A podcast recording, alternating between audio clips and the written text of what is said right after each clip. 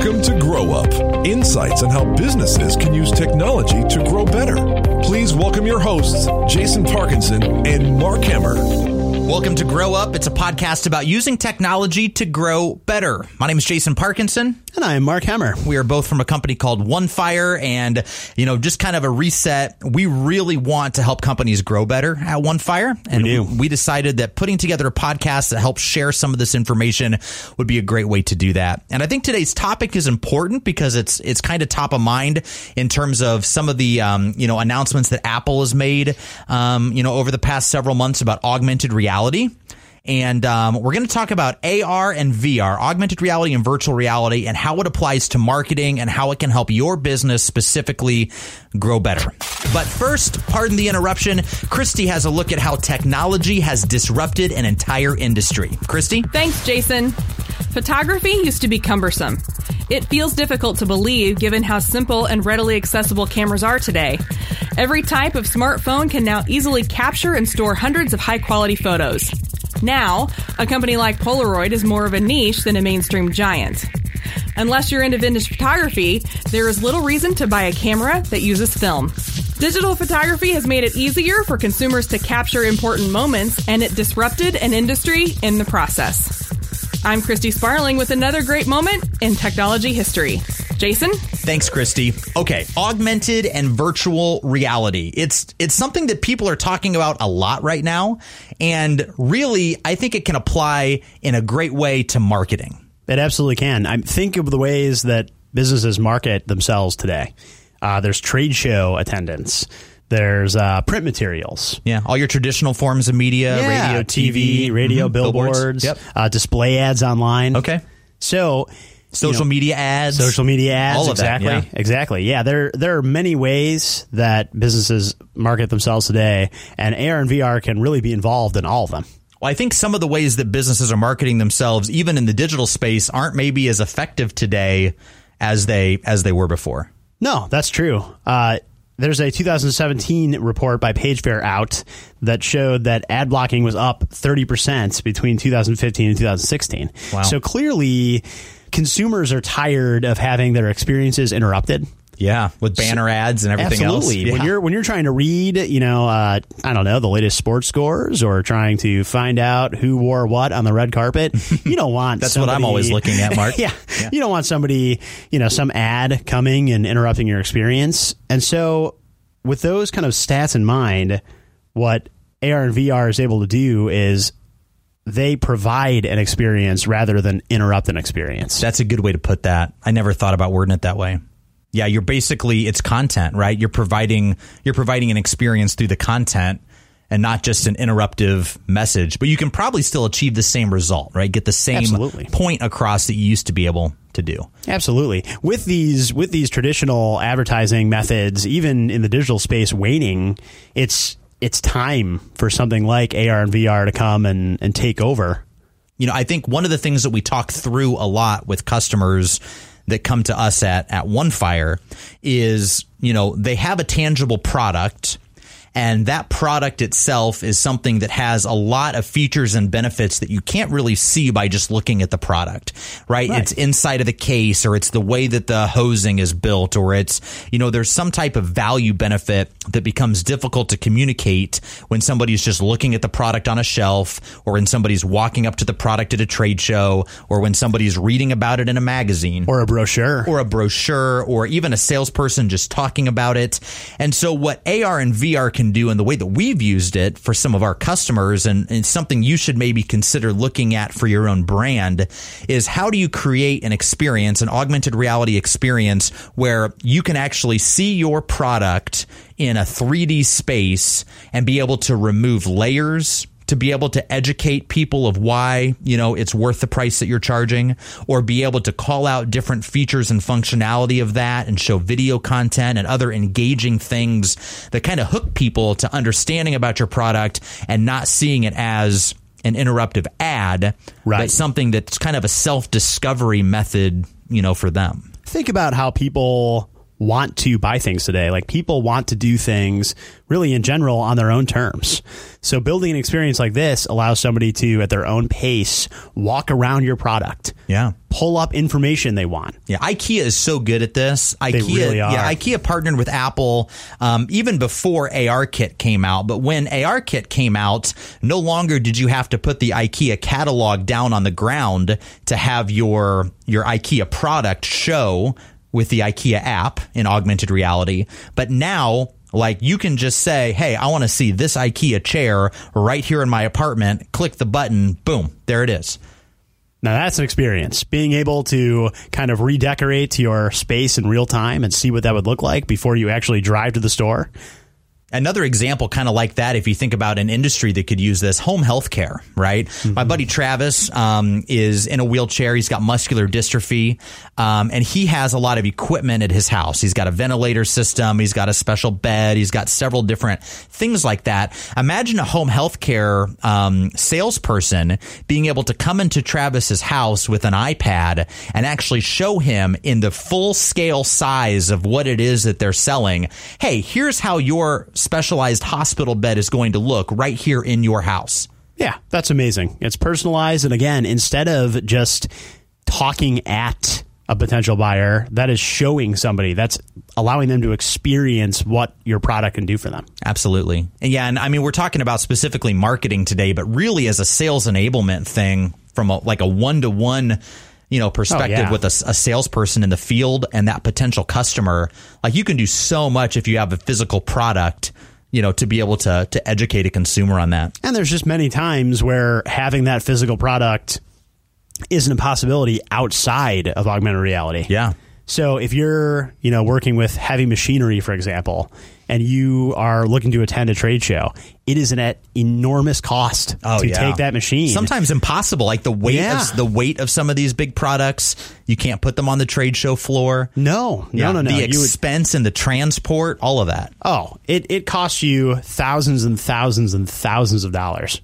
And so instead, you can get kind of the same experience, mm-hmm. but Similar. you can have it you know, right in your trade show booth. Yeah. That's taking limited space and, you know, turning it into something more than that. Yeah. Though you're absolutely right.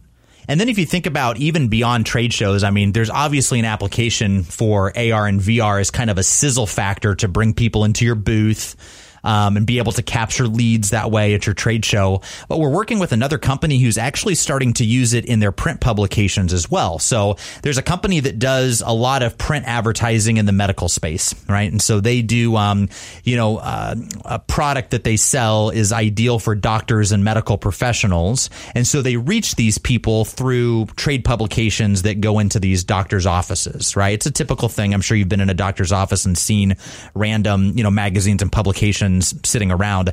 And, of course. Yeah. And so what this company's wanting to do is bring their product to life off of the page of the you know of the magazine and at the same time be able to measure the intent of the person on how likely they are to buy Wow. And so one of the things in last week's episode, we talked a lot about artificial intelligence in terms of SEO. We didn't really touch on how it's being used in things like lead scoring and, you know, kind of predicting when somebody's going to buy. But when you kind of combine a user's actions with a print piece like that, with a powerful CRM and some some AI that can start to say if this person takes these certain actions with my magazine ad trigger a note to a salesperson to follow up because it's going to be important because they may you know be more likely to buy than someone else. Like that's that's game changing. It really is. Yeah i mean i know that is thrown around as a cliche often but it really it really does change how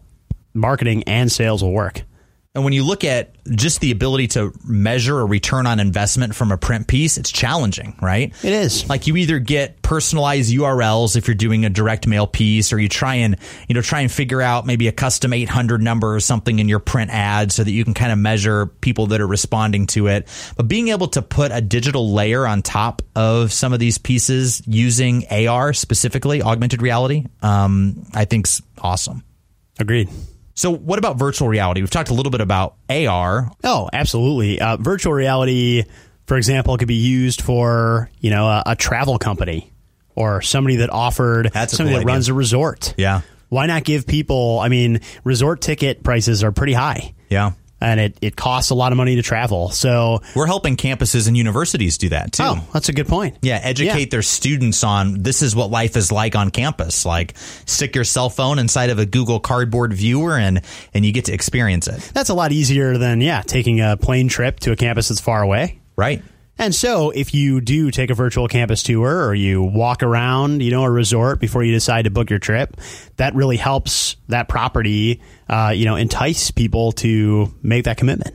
Yeah, it's it's a it's a good investment to make. And then the other thing that I think is interesting, a lot of companies out there are doing AR and VR or they're hiring people internally to do AR and VR. The thing that's fascinating about some of the projects specifically we're working on at OneFire and our USO platform, which is something we'll probably cover in another episode, but specifically capturing lead information and then tying the analytics of what somebody is doing in that VR or AR space back to the actual contact record of that person. And that's a great way to measure buying intent, right? Somebody comes up to a trade show booth, you capture their information, scan their badge or plug their name in, and then you hand them an iPad and they get to experience your products and learn more about them.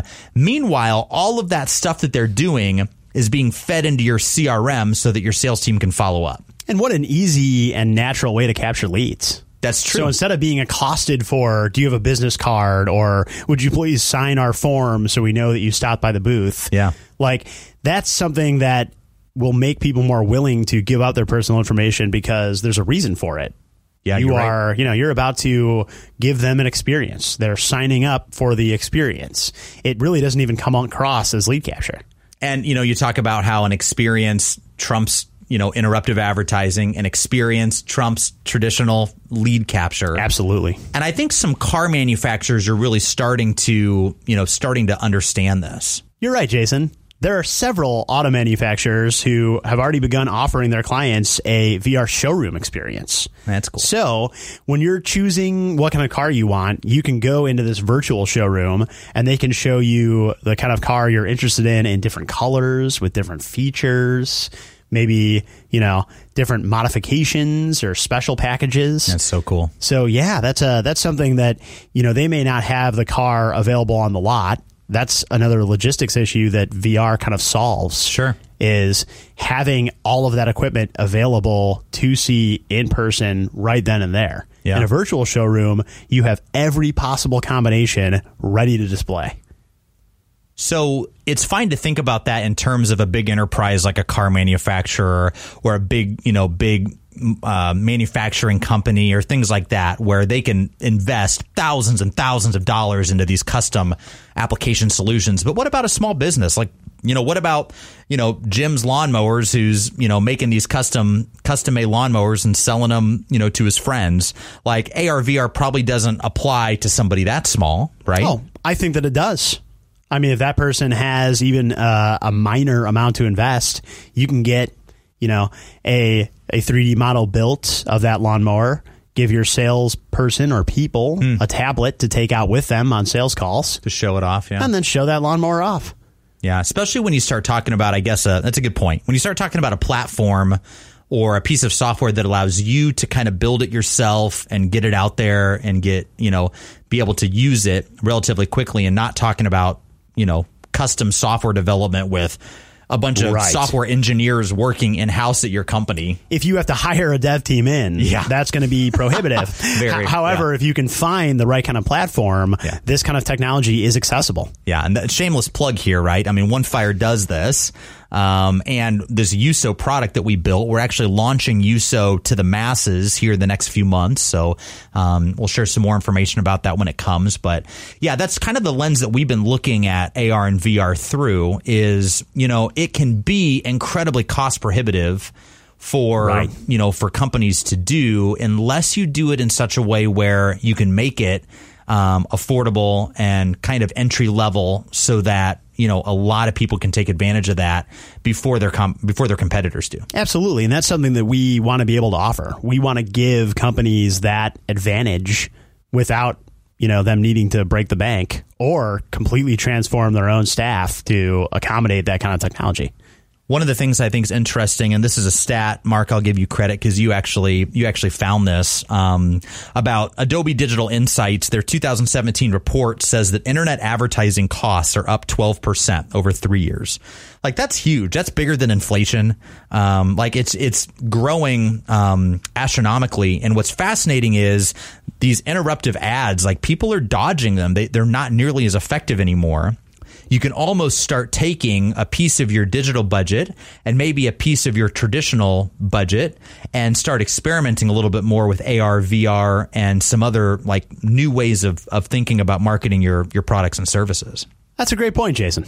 And I think that, you know, when you start looking at AR and VR as a whole and what Apple's doing, what Google's doing, and um, in bringing this technology to everybody's cell phone, right? Like you no longer need this fancy, expensive piece of equipment. Now, literally every consumer that shows up at a trade show has the ability to do it with the device that's already in their pocket. And every person that's opening up a magazine, every person that's like the IKEA catalog, for example, every person that has a phone in their pocket can now do AR and VR and experience IKEA's products in 3D in their own house. They can. And so you have to think about it this way if AR and VR are suddenly accessible to everybody, you are included in everybody. Your competitors yeah. are included in everybody. Oh, yeah. So if you're not doing it, are you sure that they're not looking into it? Sure. That's a good point. And again, this all has to start with a strategy, right? AR and VR may not be the solution for your business. Um, That's possible. You know, I, I don't I don't believe that it is for everybody. However, if you look at who your company or who your you know buyers are and who the ideal customers are that you're looking for, and then you build a strategy around how to reach them, you also have to look at you know maybe AR VR isn't right for you today, but let's talk five years from now Let's talk 10 years from now. Are you still planning on being in business five years from now or 10 years from now? And if the answer is yes, who are your customers five or 10 years from now? And are they doing this and are they expecting that from, from brands? And the answer is yes. Answer is yes. So quick takeaway, 10 second takeaway, Mark. What can businesses do today when it comes to AR, VR to help them grow better? Businesses should start looking into augmented reality and virtual reality as an option to better their marketing efforts. AR and VR is a way to let potential buyers experience your product and it doesn't require that you, you know, interrupt their day to do it. Hey, thanks, Mark. That's Mark Hemmer. I'm Jason Parkinson. Jason. This is the Grow Up Podcast. It's a podcast about using technology to grow better. If you've got questions or want to learn more information about AR, VR, or anything we've talked about today, you can visit onefire.com slash grow up. Next week, we're going to talk about chatbots. Thanks so much for joining us. Thanks for listening to Grow Up. For more information about the topics discussed in today's show, visit onefire.com slash grow up. This has been a OneFire production.